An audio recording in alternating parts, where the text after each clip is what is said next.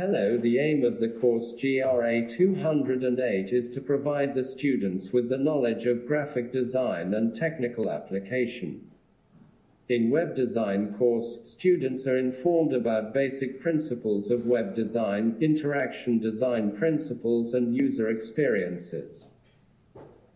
Students will be able to use web design formats, Adobe Dreamweaver or equivalent web tags formats and features, HTML tags, workspace tools, menus and panels, web project planning and diagramming, linking between pages, in-page ordered and unordered lists working. Visual preparation and insertion in pixel-based program for web, navigation design, menus and buttons, web colors and web typography, working with CSS, paragraph and title shaping with styles, creating background and frames, creating multi-column dynamic pages using JavaScript.